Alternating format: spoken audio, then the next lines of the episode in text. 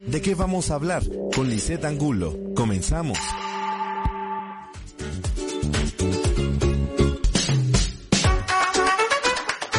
Muy, muy buenas tardes amigos de Estrategia Intelectual. Bueno, eh, como cada jueves estamos aquí en su programa de qué vamos a hablar. Y bueno, mi nombre es Lisette Angulo, para los que ya me conocen, para los que no, bueno, este, estamos aquí eh, tratando de mm, llegar a, a más conocimiento sobre lo que estamos viviendo, que es la pandemia.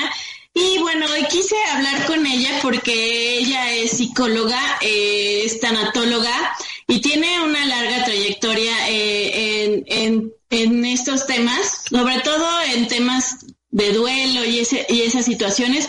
Y bueno, es un honor para mí invitar eh, a Rosy García. ¿Cómo estás, Rosy? Buenas tardes. Hola, muy bien. Buenas tardes. Gracias por la invitación. Un gusto estar otra vez aquí contigo. Ay, siempre es un placer, la verdad es que siempre me dejas con mucha, este, pues con una sensación mucha de tranquilidad, de paz, por eso siempre en temas así tan controversiales me, me gusta, este, de algún modo, este, debatirlo contigo, porque este tienes buenas respuestas a, a veces a las inquietudes que uno vive y este y bueno, sobre todo esa sabiduría que te caracteriza, este Rosy, muy, muy, mucho gusto de verdad de tenerte nuevamente aquí. Este, para los que no te ven por primera vez, ya muchos ya te conocemos de programas incluso anteriores, de años anteriores, pero diles a las personas quién es Rosy García y, y, qué estudió, a qué se dedica. Ok, mi nombre es Rosy García, soy psicóloga eh, con formación en psicoterapia, eh, un posgrado en psicoterapia, calificada como tanatóloga y está, estoy haciendo varios diplomados, siempre estoy tratando de actualizarme para dar lo mejor a mis consultantes y también a las personas como tú que me hacen favor de invitarme, estar preparándome para que la entrevista sea fluida y sobre todo que sea información fidedigna que sea información útil y sobre todo en estos momentos que estamos viviendo que parece ser que no acaban. Sí, Rosy, justo nos, nos, nos, nos vimos, porque bueno, nos vimos por, por, este, por este medio, porque no nos hemos visto, pero nos vimos por este medio recién que empezaba la pandemia, ¿no? Que todo era medio más caótico, eh, de algún modo pues todos estamos viviendo algo nuevo, ¿no? Porque es algo que no habíamos vivido, ¿no? Sí. Y también de mucha también desinformación o información, ¿no? Que, o exceso de información también. Entonces, meses después, Rosy, estamos hablando, estamos hablando de que tendrá tres, cuatro meses que no habíamos hablado, más o menos, ¿no? Más o menos, sí, desde que empezó esto, más o menos. Me gusta mucho con este tu punto de vista, porque aparte tú eres una, una mujer guerrera, este, de algún modo fuerte, una mujer muy valiente. Y, y tú también eres, este, de algún modo, un testimonio de vida sobre, sobre, sobre, por ejemplo, la enfermedad del cáncer, que ya nos has hecho favor de compartirnos el testimonio. ¿Qué, se, qué, qué, qué viviste, Rosy? O sea, esto es algo muy personal como tú con, con, toda tu formación. ¿Qué, ¿Qué viviste estos cuatro meses, Rosy? Me gustaría saberlo y, y, cómo lo has vivido y ahora para pasar a la nueva normalidad, ¿no? ¿Qué significa para ti también? Ok, los primeros cuatro meses como a todos nos tomó de sorpresa, ¿sí? Un buen día era fin de semana, empezaban aparentemente eh, un periodo de puente, estábamos terminando en el periodo de puente y empezaron todas las publicaciones oficiales desde la Secretaría de Educación Pública, la Secretaría de Salud. El lunes todo paralizado, no empezamos nada, no regresamos del puente y desde ese día que, bueno, era, recuerdo, era fin, día 19 cuando empezamos a escuchar el, el, rumor de no vamos a regresar, no vamos a regresar, para el lunes que ya era 19, 21, 21 de marzo no regresó nadie ni a trabajar ni a la escuela, entonces empezar a reorganizarse qué es lo que vamos a hacer. Eh, yo como psicóloga lo que hice fue venir aquí al consultorio, ahorita estoy en mi consultorio, eh, platiqué con algunas de mis compañeras cuál es el plan, qué hacemos, este, nos vamos, todas nos vamos, no podemos recibir en este momento a nadie. Y la opción, tenemos que encontrar una alternativa, nuestra opción fue terapias en línea, dar atención a terapias en línea. En el principio, en la primera parte de marzo, la segunda parte de marzo y la primera quincena de abril, todo era como reorganización. Llegaron muchas invitaciones a grupos de psicólogos voluntarios, a grupos de psicólogos para intervención en crisis, porque las personas estaban totalmente desconcertadas. Entonces, lo que yo hice eh, de manera personal fue empezar a aplicar un lema que yo tengo, que es un día a la vez un día a la vez. Si me precipito en hacer planes para muchos días, me puedo confundir, me puedo perder, puedo ponerme ansiosa, eh, porque todos nos decían va a ser dos meses, no, después va a ser tres meses, después va a ser cuatro meses, la, la curva aparentemente se aplanaba, nunca se aplanó, hasta que llegamos a finales de julio, fue cuando esto empezó a disminuir, entonces tuvimos que tomar, yo tuve que tomar medidas personales y esto fue enfocadas a mi familia. Lo que hicimos como familia fue dialogar qué vamos a hacer, cómo vamos a pasar esta pandemia, cómo nos vamos a comunicar, eh, cuáles serán las actividades.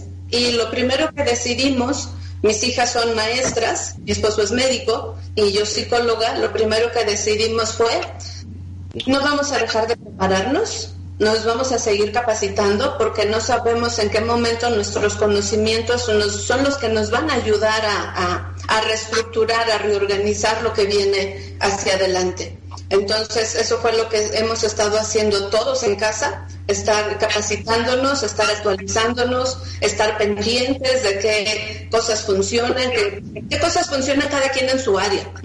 una de mis hijas lo que hizo fue certificarse en Google, que después se dio cuenta que fue una gran herramienta lo que ella hizo, porque eso le ayuda para las clases virtuales que ahora se, se están haciendo. Mi otra hija decidió eh, seguir especializándose en su área, que es el arte, el diseño, y eso también le ha ayudado a proyectar hacia el futuro. Bueno, mi esposo, bueno, como médico, pues él estar atento a, las medidas sanitarias, que si funciona, que no funciona, eh, en base a ciencia, básicamente, cómo se puede atender esto que, que ahora conocemos como COVID-19.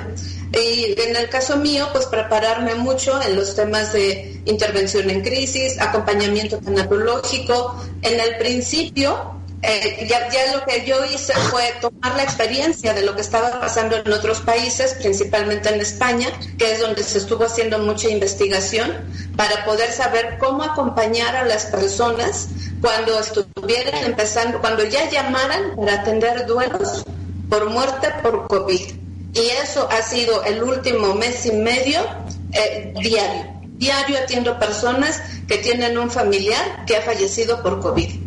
Entonces, como yo me preparé de antes, ahora ya puedo tener elementos para poder acompañar a las personas que transitan por el dolor de la pérdida de una manera más em, fluida, sin que se queden estacionados en el dolor y en el sufrimiento, sino darles respuesta para este tema que es una muerte pues bastante crítica, porque las personas que fallecen por COVID fallecen muy rápido.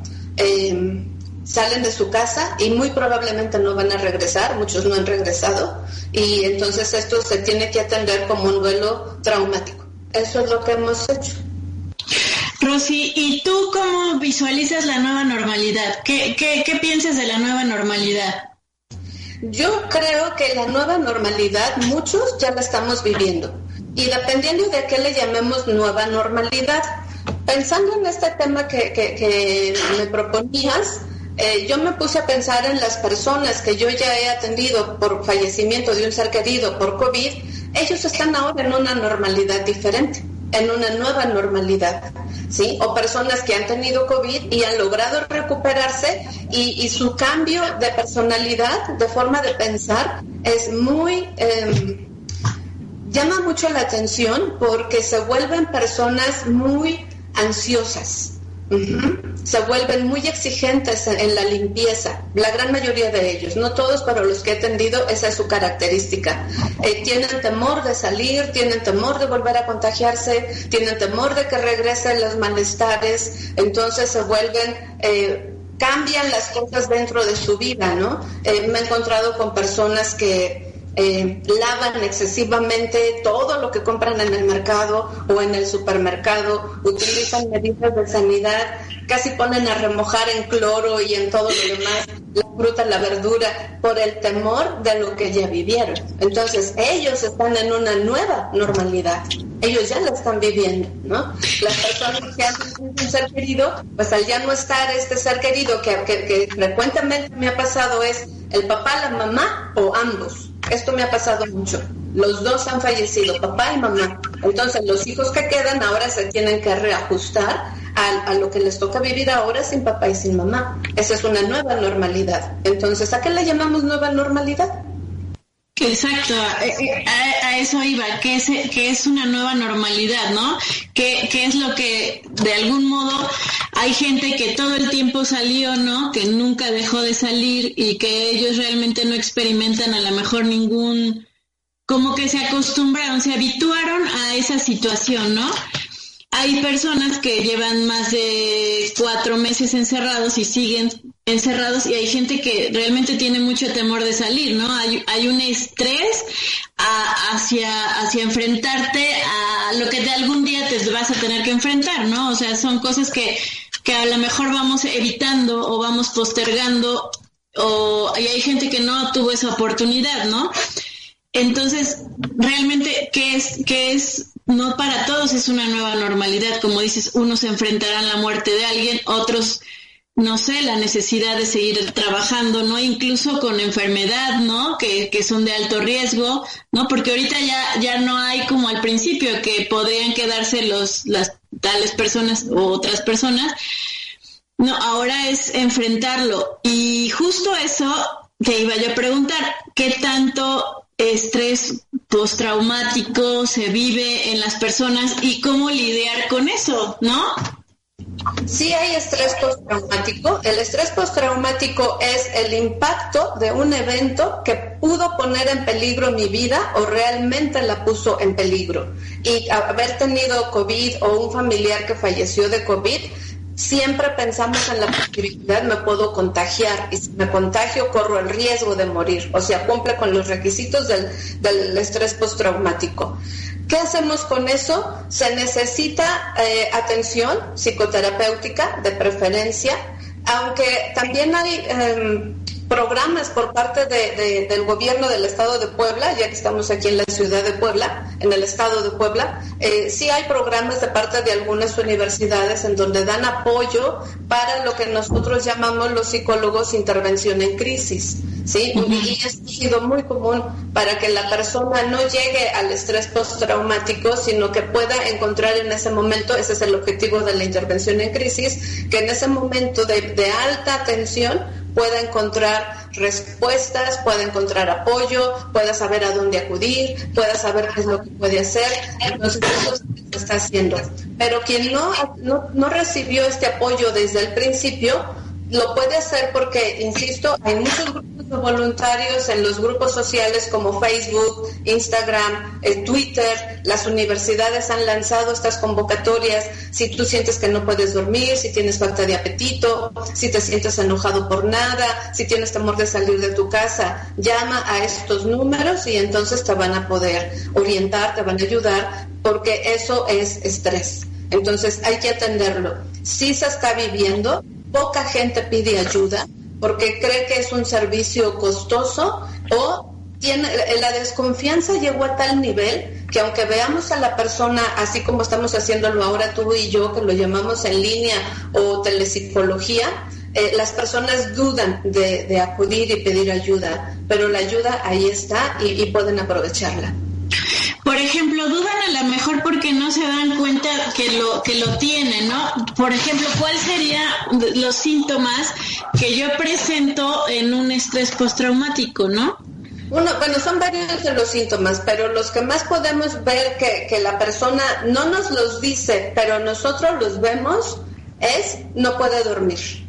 Ese es uno de los síntomas. Despierta en la noche, no puede dormir, siente palpitaciones, eso es muy común. Eh, empiezan a sentir palpitaciones, sienten que se van a desmayar, que les está dando un infarto, ¿no? Lo que está pasando es un este, eh, ataque de ansiedad. Entonces es, es, el no poder dormir. El otro son cambios en los hábitos de alimentación, ¿sí? Hay personas que dejan de comer. Eh, una, persona que atiendo me decía, es que cómo voy a comer yo si mi hijo se murió.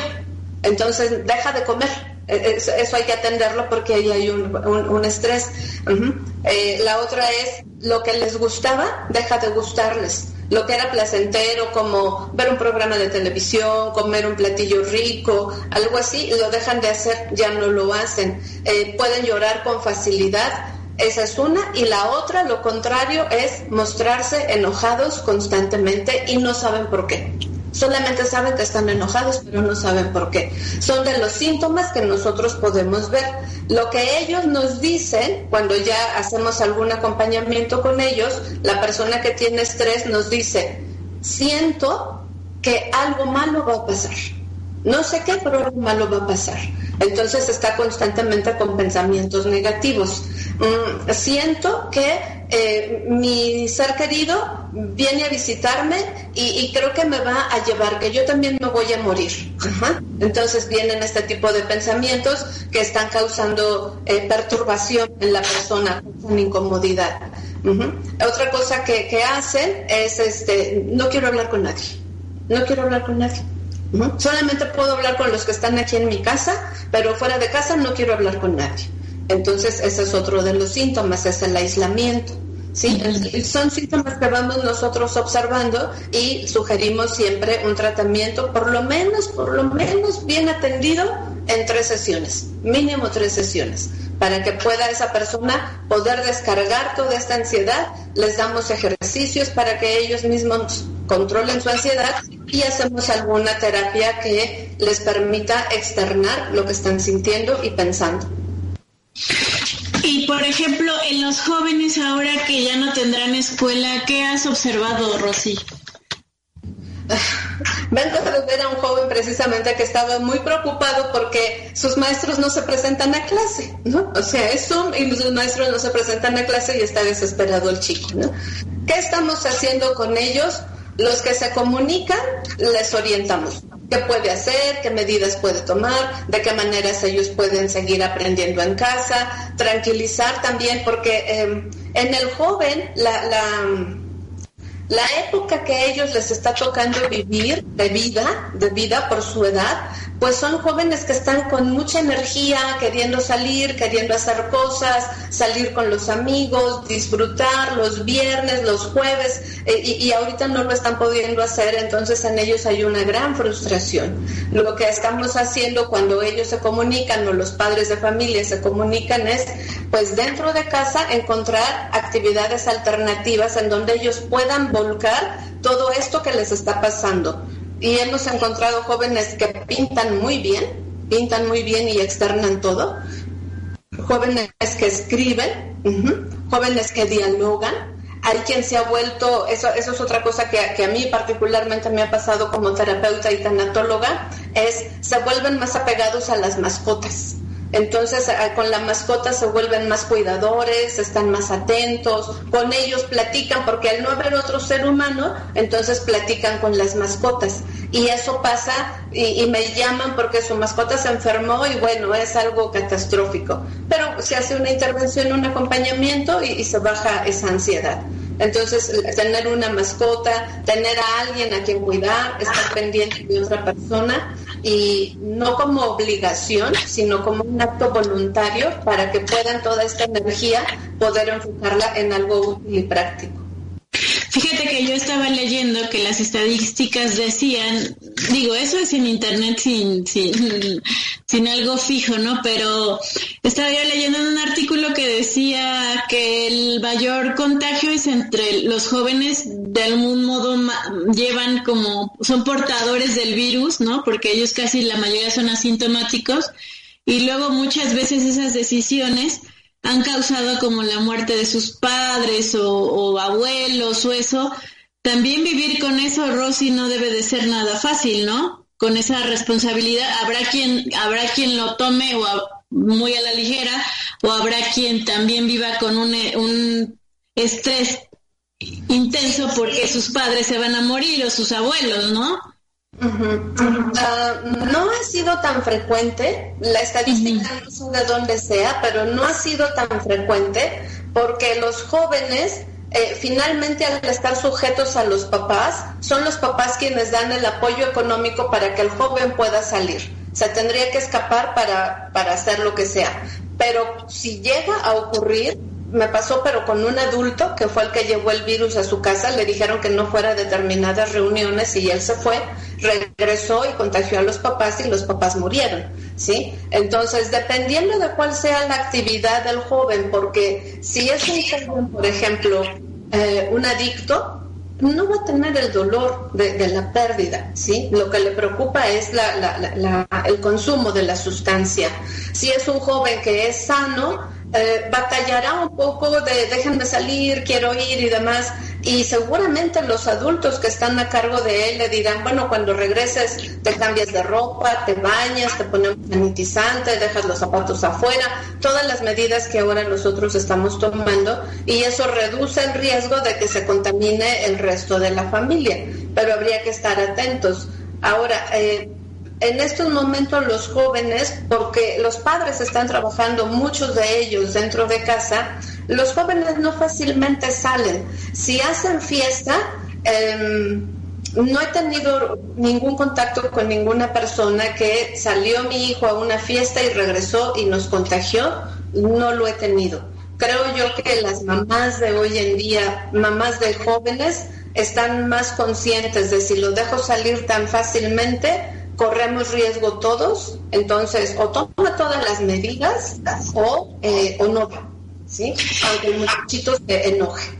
Pero no, he escuchado, ¿eh? la verdad no me ha tocado atender ningún caso así. Me tocó, pero de adulto. Más que del adulto, ¿no? Dices que más. Sí, y joven adicto.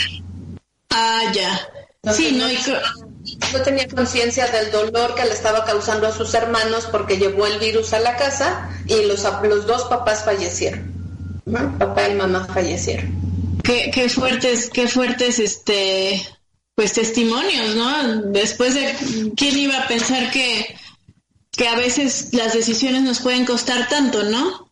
Así es, esa es una parte muy importante que tuviéramos en cuenta hoy en día. Toda decisión tiene una repercusión toda, favorable o desfavorable. Entonces, lo que nos toca es de la decisión que yo tomé, asumir la responsabilidad de esto que decidí y si es un joven, pues se le tendrá que ayudar porque sí, efectivamente, si él sabe que él fue el responsable de llevar el virus a casa, entonces hay que apoyarlo porque el sentimiento de culpa pues puede ser muy intenso. Sí, más con adicciones. Eh, Rosy, pero por ejemplo, como padre, hace, hace unos momentos hablaba sobre la decisión de los jóvenes. Eh, es una etapa muy importante en su vida, ¿no? Eh, mucha gente ya no cree en el virus también por las por las dudosas informaciones que hay de nuestra en, en realidad hay un doble mensaje también de nuestras autoridades. Entonces, yo veo a mucha gente también muy confundida u otra de plano renuente a la creencia o con teorías conspirativas. ¿Qué sucede con esa gente y lo poco responsable que a veces podemos ser por, por, por esas actitudes? Y que también no irnos tampoco al extremo, Rosy, como tener un, un, un punto medio, porque también podríamos decir que la vida, ¿quién nos robó el mes de abril? O cómo va la canción, que nos robaron ¿no? nuestro tiempo. O sea, ¿cómo tener una, un equilibrio entre qué decisiones son las mejores, Rosy? Mira, en cuanto a quién nos robó el mes de abril o el 2020, si lo empezamos a tomar así, nos vamos a sentir robados mucho tiempo. Y sentirse robados es una sensación muy desagradable. Digo, a mí me han robado y, entrar a mi espacio y ver que, robaron, ah, es terrible, ¿no? Entonces, si yo digo, me robaron el 2020, eh, voy a sentir esta sensación durante mucho tiempo. Lo que yo he estado haciendo cuando tú preguntabas qué has hecho tú durante esta pandemia es, estoy aquí, esto es lo que me tocó vivir, Nunca pensé, es más, para mí la palabra pandemia era como de película, ¿no? Así, jamás pensé que... que Apocalíptica, ¿no? así como la ébola y cosas así. Bueno, lo estamos viviendo. Entonces, si ya estoy aquí, Si me resisto, voy a sufrir. Entonces, mejor no me resisto y como dice el dicho, este, flojita y cooperando, ¿sí? Ir fluyendo con lo que iba ocurriendo cada día. ¿Sí? No estar pegada a las noticias, no estar llena de información que una es verídica, otra no, o sea, día a día. Yo lo que escuchaba es qué hicieron en Italia, qué hicieron en España, qué hicieron en Corea. Ah, bueno, les funcionó, eso hago. Quedarse en casa, usar cubrebocas, los sanitizantes, todo eso, todo eso lo hago porque allá hay evidencia de que funcionó y aquí en México también está funcionando. Entonces, no dejarme robar ya que estoy dentro de casa, que fui de las afortunadas que puedo quedarme a trabajar en casa, bueno, ¿qué puedo hacer para que dentro de casa yo siga creciendo? No quedarme como entré. Eso a mí me parece muy importante, que las personas revisen, eh, quiero salir igual, es su decisión y es muy respetable. O quiero crecer, también. O no quiero, hacer, o quiero crecer, pero poquito, ¿sí? Lo que quiero ya nada más es sobrevivir. Bueno, pues vivirás para sobrevivir pero yo he optado, yo prefiero vivir día a día y disfrutar el día a día, no sentirme robada. Si no, esta es una oportunidad de crecimiento, desde lo que yo sé trabajar, desde lo que yo sé hacer trabajo, este, produzco, acompaño, estoy haciendo cosas de labor social en, varias, en varios aspectos y entonces eso me da satisfacción. Aunque estoy en mi casa, no me siento robada, sino me siento productiva. Esa sería una parte, depende de cómo tú te quieras sentir. Y la otra pregunta ya se me olvida.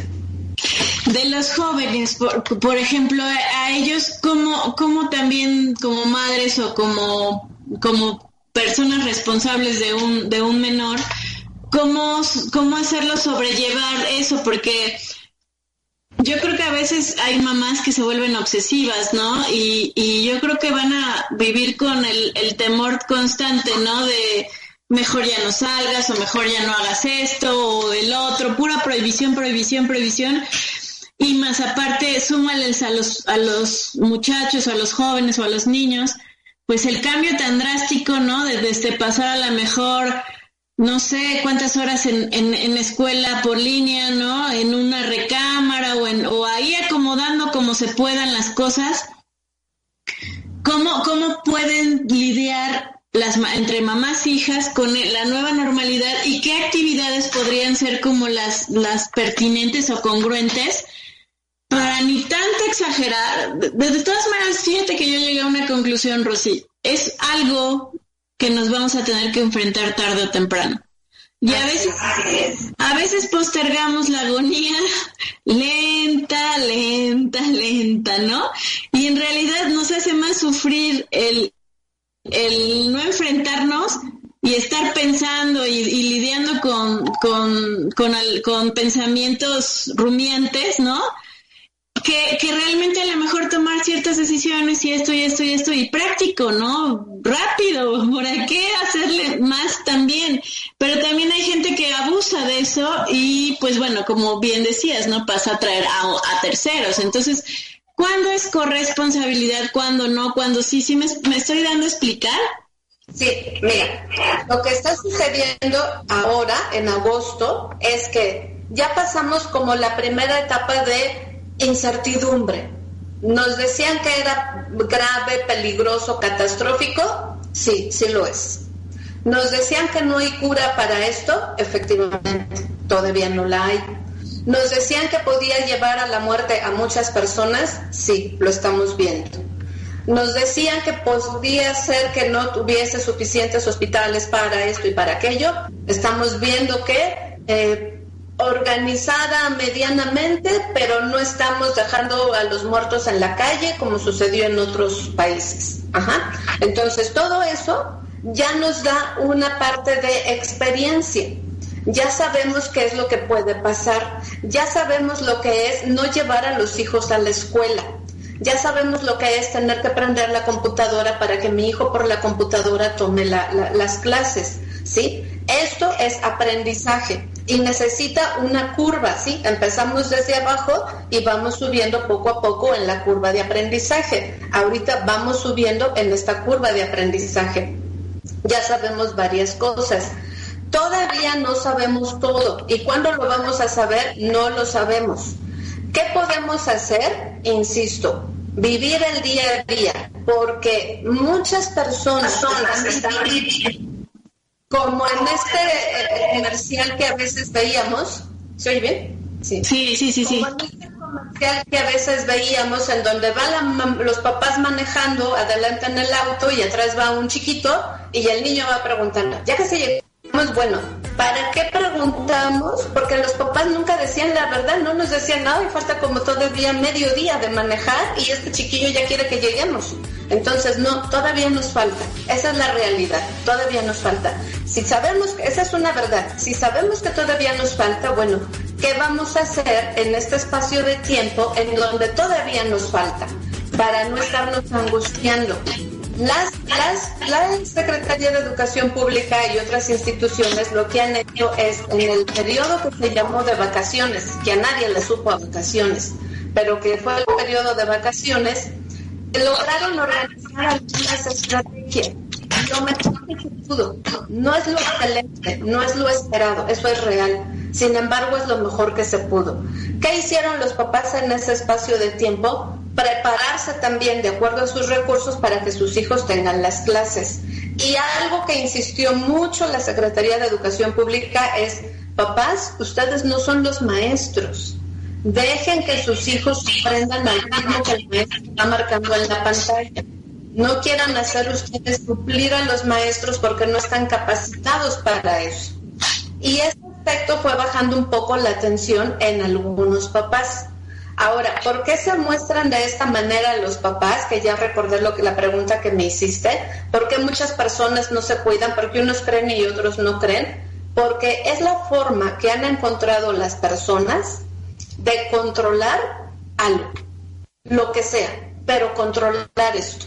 Y el tener el control de algo, por ejemplo, las mamás, puedo controlar que la maestra a través de la pantalla le está enseñando a mi hijo. Esto es falso, porque ella no sabe si realmente eso es lo que su hijo está necesitando, pero la sensación de control le da tranquilidad a las personas.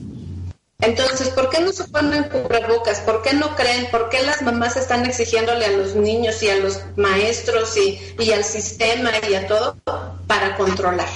Solamente para controlar porque controlar me da tranquilidad. Y es tranquilidad en medio de algo que hoy, agosto, todavía no sabemos hasta cuándo se va a controlar. Y entonces por eso controlo esto. Sí, justo eso quisiera que regresáramos con, de algún modo, algunas técnicas de control para sentirnos de algún modo más tranquilos, porque bueno, finalmente es una necesidad del, del, del del ser humano, ¿no? Y bueno, ahorita vamos a ir a pausa a unos comerciales, este Rosy, la verdad estoy muy muy muy agradecida de que estés con nosotros, siempre tan sabia, siempre buenas buenas preguntas que te producen de algún modo una sensación de tranquilidad. Y, bueno, este, Rosy, pues vamos a comerciales y regresamos en unos minutos con más este sobre qué medidas debemos de tomar bajo, bajo estas circunstancias de la nueva normalidad, ¿va? Perfecto. Muy bien. Regresamos, amigos. Nos vemos en unos minutos. Amigos de Estrategia Intelectual, bueno, estamos aquí de regreso con nuestra amiga Rosy García, ella es psicóloga, tanatóloga y bueno, una mujer muy sabia, la verdad. Este, gracias Rosy por nuevamente eh, estar con nosotros. Platícanos un poquito este, más sobre la nueva normalidad, medidas, eh, algunas sugerencias, ¿no? Que en tu experiencia podrías de algún modo recomendarnos, ¿no? Ok, lo que hemos estado haciendo, la gente lo que quiere es controlar, ¿sí? Saber que algo puede tener en control. Entonces, como afuera muchas cosas, no, afuera de mi casa muchas cosas no las puedo controlar, no puedo controlar que toda la gente use cubrebocas. No puedo controlar que toda la gente eh, tenga la sana distancia. No puedo controlar que cuando me hablen este, lo hagan de la manera correcta y no que estén tan cerca de mí. No puedo controlar que estornuden y no me caiga su estornudo. Eso no lo puedo controlar. ¿Qué sí puedo controlar? En primera, el punto más importante es, puedo controlar lo que yo estoy sintiendo. Puedo controlar si siento miedo o puedo controlar si prefiero tomar las medidas de precaución que me den seguridad. Eso sí lo puedo controlar, porque eso a mí me toca. Cuando ya estoy dentro de mi casa, puedo controlar mis pensamientos.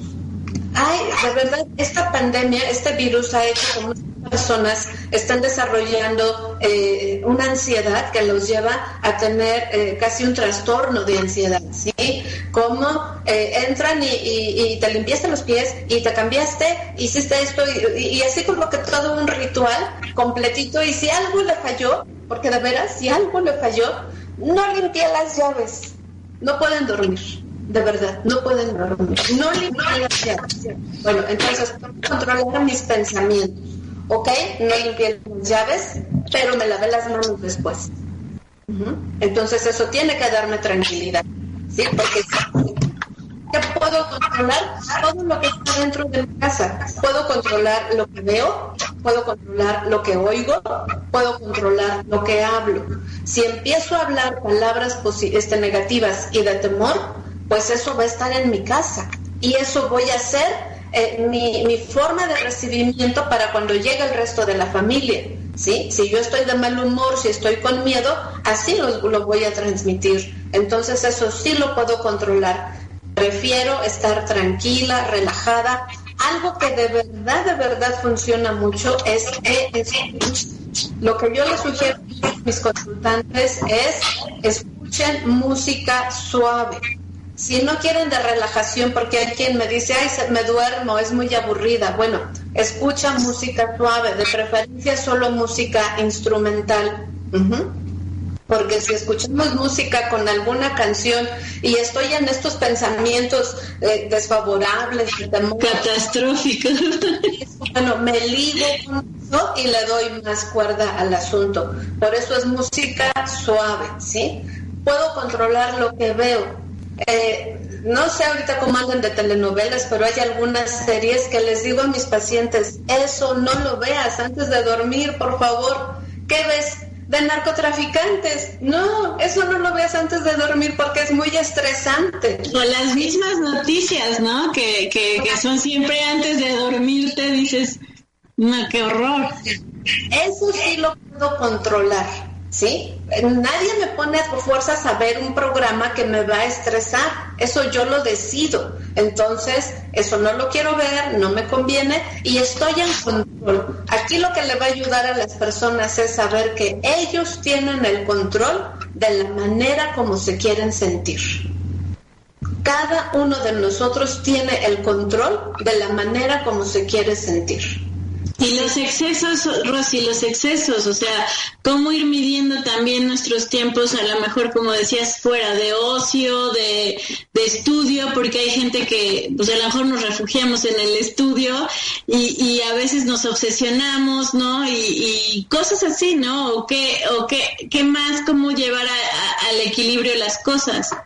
Ok, la, gente comúnmente dice, es que ¿cómo me quito esto? ¿Cómo me quito la ansiedad? ¿Cómo me quito este miedo? Y les digo, no, no lo vamos a quitar, se va a quedar, porque es parte de ti.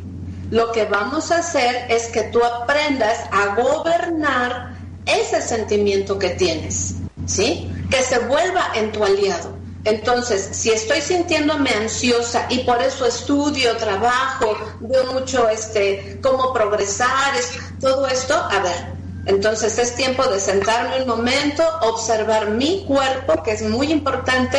Mi cuerpo se siente ansioso, está tenso, este, siento que no me puedo sentar cómoda, la comida no me está cayendo bien. Bueno, aceptar esto es ansiedad y mi cuerpo me está avisando que esto es ansiedad. Para que yo me pueda tranquilizar, primero reconocer lo que estoy sintiendo y enseguida qué puedo hacer para que esta ansiedad baje. Puedo eh, hablarle a una amiga, puedo eh, salir a caminar en el parque. Me he encontrado con personas que en las azoteas están caminando. ¿Sí? Para no ir al piso, en las azoteas están caminando. Bueno, pues si tiene usted una azotea, sube y camine unos pasos, eso la va a tranquilizar, lo va a tranquilizar. O sea, encontrar formas de la ansiedad no me va a gobernar, yo la voy a gobernar a ella. Y eso es tener el control tú y eso da seguridad a la persona. Rosy, y platícame más cómo observas tú la nueva normalidad. ¿Qué ves? La nueva normalidad.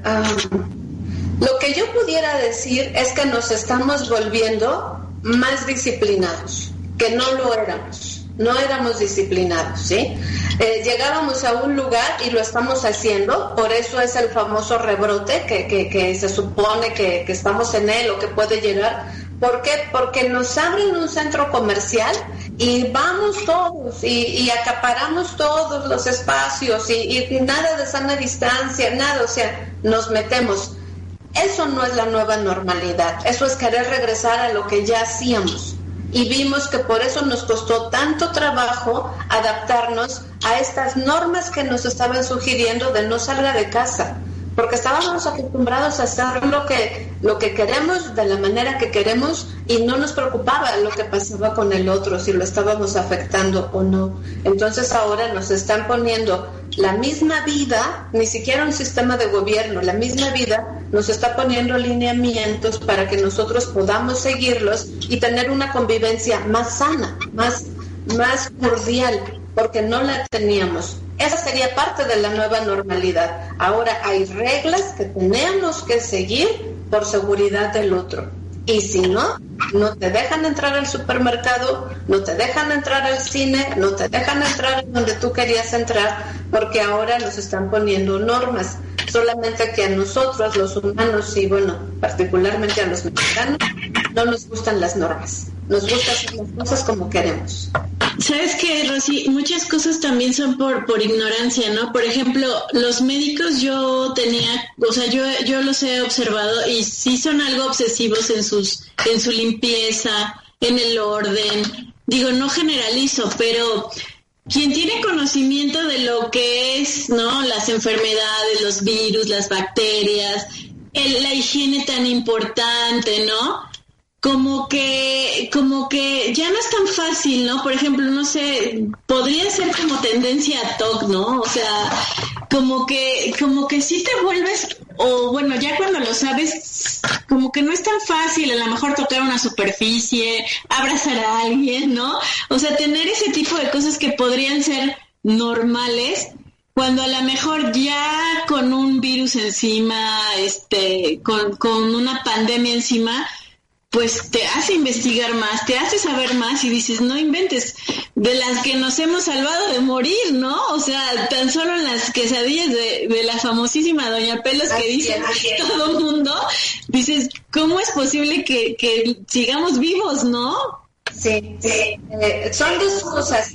En esto último que acabas de decir, eh, entonces es de ahí de donde vino la falsa creencia. Si hemos comido así como hemos comido durante cientos de años, ¿qué me va a hacer este bicho? ¿No? Pues no, sigo mi vida normal. Y al rato los tuvimos en el hospital, algunos ya no están, otros la pasaron muy mal. Entonces, a eso me refiero con la nueva normalidad. Ahora tenemos normas y sabes que si te paras en una esquina a comer una semita de carnitas, porque todavía las estamos viendo que ahí están los puestos de carnitas de semitas, ¿sabes? Y así de gente, Rosy, así. Pero sabes el riesgo, sabes el riesgo, ¿sí? O sea, ya no estás en ignorancia, sabes que eso lleva un riesgo, porque las personas, muchas de ellas lo hemos visto, no están tomando las medidas de sanidad adecuadas nada menos en la vía pública, ¿dónde te lavan las manos? El gel no es suficiente, pero ya saben el riesgo, ya no están en ignorancia. Eso en cuanto a las personas en la vía pública que hacen este tipo de cosas. En cuanto al personal de salud, no caen todavía en el TOC. ¿Por qué? Porque se necesita más tiempo y más síntomas para que puedan para que se diga que han desarrollado un trastorno obsesivo compulsivo No, lo que está ocurriendo es que ellos fueron los primeros en ver de cerca las consecuencias, los efectos del virus en, el cuerpo humano. Entonces, por eso ellos han tomado estas medidas extremas porque saben del alto riesgo que pueden correr si, si salen a la calle y hacen la vida como la hacíamos antes, como eso que tú estás haciendo, ¿sí? Eso ellos ya no lo hacen porque saben que cualquier cosa que me lleve a la boca o toque mis manos puede contaminar porque no sé en dónde estuvieron antes mis manos o en dónde estuvieron antes mis lentes o, dónde estuvo antes mi celular. Entonces, no lo hacen, están tratando de no hacerlo, porque esa es una autodisciplina que se están imponiendo muchos de ellos. Y sobre todo, em, más que todo, es temor, porque ellos han visto morir a muchos compañeros, a muchos compañeros enfermeros, médicos, camilleros, personal de limpieza, o sea, han visto morir a mucha gente que trabajaba para ayudar a salvar a otros y, y, su cuerpo no resistió, se enfermó y fallecieron. Entonces por eso ellos dicen, este, mejor me voy a cuidar, ¿no? Y yo lo vivo. Mi esposo llega y, lo tengo que rociar de sanitizante, le tengo que poner el gel.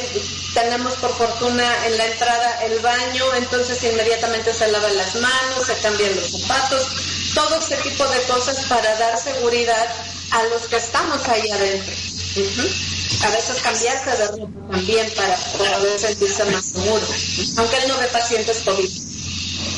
Sí, son rituales que a lo mejor podrían parecer exagerados, ¿no? Para muchas personas, pero son rituales que de algún modo yo creo que siempre los debimos de haber llevado, ¿no? Por ejemplo, mm, la desinfección de las verduras, ¿no? Y cosas así que, que a veces la gente ni siquiera lo hace, ¿no? Y luego los sistemas de riego son tremendos y uno con la idea de que solamente el jabón mata todo ese tipo de cosas y no es así, ¿no?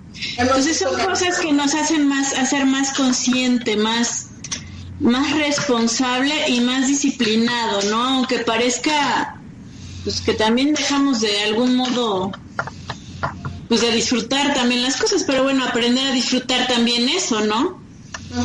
Así es, estar pendiente de, de qué estamos haciendo, estar muy pendiente de las medidas de higiene, de las medidas de salud, o sea, ser conscientes nosotros mismos, ¿no? Rosy, a mí me gustaría que antes de que nos fuéramos, porque ya nos vamos, este, me, me gustaría que me, que me dijeras algún testimonio que de algún momento te marcó entre consultas o tu vida diaria o de alguien más, algún testimonio que de alguna manera te dejó alguna huella, algún aprendizaje y que nos los compartieras. No sé si, si es posible. Um, en suma, de todos los pacientes que he visto que, han fallecido por COVID, han sido varias familias en donde el papá falleció o el papá y mamá fallecieron. Em, veo hijos muy amorosos, veo hijos que cuidaron, hicieron todo lo posible por cuidar a sus papás, de esforzarse porque estuvieron bien, no lo lograron, murieron, ¿sí? Pero lo que me deja ver a estos hijos es que em, hay una, hay una frase que, que, martiriza mucho a las personas cuando ya están a, punto de morir y el hijo quisiera hacer más para que su papá no se muera y no Pero es que, que, dicen es que si yo lo hubiera llevado a tal hospital, si yo lo hubiera llevado con el médico, si yo hubiera hecho esto, sí, no lo logra. Pero ahora este hubiera es... Eh, es que yo le hubiera preguntado a mi papá eh, si él fallecía, ¿qué trámites me tocan hacer a mí? Yo le hubiera preguntado a mi papá que si él moría, eh, ¿qué hacía con los hijos de la otra familia que tenía? ¿Cómo, ¿Cómo tratar esta situación con estos hijos? Yo le hubiera preguntado a mi mamá cómo decirle a su mamá que, que ella estaba muy grave de COVID eh, yo le hubiera pedido a mi mamá que me diera un consejo antes de morir para esta situación. Yo le hubiera dicho a mi mamá que por favor me, avisara qué que, hacer si se presentaba una situación como esta, porque ahorita no sé qué hacer, ¿sí? Entonces, no es el hubiera de hubiera hecho algo que no hice, sino que no hice para que ellos estuvieran bien, sino hubiera yo preguntado por algo porque sabía, esto es algo que es cierto, la gente adulta, adulta mayor, es muy probable que no sobreviva al COVID. No digo que todos, pero es muy probable que no sobrevivan al COVID. Entonces, los hijos que quedan hubieran querido tener más información de todo lo que quedaba pendiente por arreglar en esa familia, desde hijos fuera del matrimonio, eh, propiedades, em, herencias, eh, tarjetas de, cuentas de banco, cosas así, que no lo pudieron preguntar. No lo pudieron preguntar y sabían que la posibilidad de que se salvaran sus papás era mínima y no lo preguntaron. Y ahorita están metidas en problemas. Entonces, esta enseñanza parte es tener todos nuestros documentos en tener todas nuestras cosas al día, informarle a nuestros seres queridos las cosas que son importantes por hacer si nosotros fallecemos y a nosotros nos toca la enfermedad, para que sepan qué hacer y cómo hacerlo. Esa sería mi experiencia que tengo con ellos, que hay muchos pendientes que no hemos arreglado. Y también la parte emocional, Rosy, porque fíjate que yo al, cuando mi, mi abuelo iba murió, yo recuerdo haber estado como los últimos días con él platicando, incluso le di muchas veces las gracias y cosas así, ¿no? Y recuerdo que algún día, no me acuerdo quién me lo platicó, creo que un tío mío me dijo, es que yo, yo no tuve como la oportunidad o no me atreví a darle las gracias o no me atrevía a decirle adiós o alguna cosa así, porque yo creo que nos negamos a la, a, la realidad de que pues, las personas parten, ¿no? Y yo sí lo hice y recuerdo que con mi bisabuela igual y, situaciones así, siempre he tenido como la paz cuando la gente trasciende, ¿no? Me siento tranquila porque normalmente es un pensamiento de culpa y no es tanto por ellos, sino por nosotros, ¿no? Entonces, esa parte yo creo que estar al día en eso, ¿no? En, la tranquilidad de, pues, estar bien con las personas, ¿no? Cuando se van. Muy bien, muy bien como lo dijiste, estar al día solamente que el duelo que tú tuviste con, tu abuelito fue un duelo anticipado. O sea, sí. tenías días, ¿sí? En estos momentos eso no es así. Eso no es así. ¿Por qué? Porque la persona se enferma, me ha pasado, se enferma el jueves y el lunes ya murió. Entonces el espacio de tiempo es muy corto. Por eso no da tiempo para tu, esa oportunidad que tú sí tuviste con tu abuelo. Pero lo que sí hay tiempo, y, me lo dicen los, los dolientes, es sabía que entrando al hospital mi papá ya no iba a salir. Y no le pregunté todo esto. Es más, no sabía ni en dónde estaba su acta de nacimiento.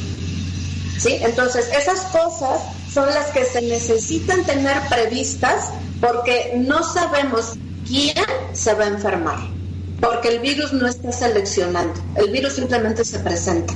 Entonces, estas cosas en donde tenemos, de verdad, créanme, quien nos está escuchando, amigos, muchas gracias por estarnos escuchando. Quien ya pasó por esto saben que máximo una semana tienen para poder organizar todo esto. Una semana.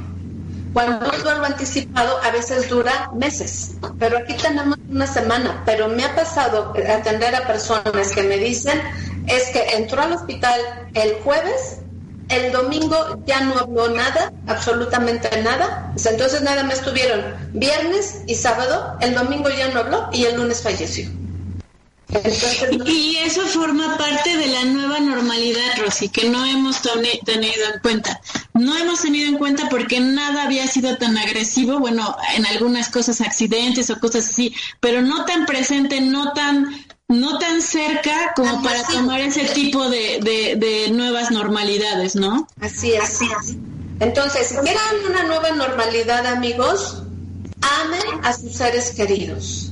Díganselo. Si tienen pendientes emocionales con ellos, solucionenlo háganlo, porque no sabemos. O sea, simplemente la persona dice, empezó con fiebre, empezó con vómito, empezó con diarrea, este, no parecía que fuera esto y, se murió. ¿sí? Entonces, arreglen todos los pendientes que tengan y pongan sus documentos, todos sus papeles en orden. Ese sería mi comentario. Sí, exacto, parte de, toda la nueva normalidad y todo lo que todavía nos falta por descubrir, entender, comprender y volver a reorganizar en todo sentido de la vida, ¿eh? Rosy, pues siempre es un realmente motivante escucharte, verte, verte tan jovial, contenta, feliz, fuerte. Este, me gusta mucho tu, tu temperamento, tu manera de ver la vida y este y agradezco mucho poder después de cuatro meses volver a hacer este programa. Espero que la vida nos dé la oportunidad de seguir haciendo más. Te agradezco de verdad muchísimo por estar aquí y bueno, este, pues primero Dios, nos vemos en una siguiente transmisión si Dios nos los permite. Y este y bueno a los amigos de estrategia intelectual a David a Juan Carlos y a todos los que nos ven agradezco mucho que cada jueves estén pendientes este pues de la transmisión y que nos vean. Y gracias Rosy. Gracias este primero Dios nos vemos pronto y seguimos en contacto. Te agradezco mucho. Dios te bendiga. Gracias estrategia intelectual. Bendiciones a todos los que nos vieron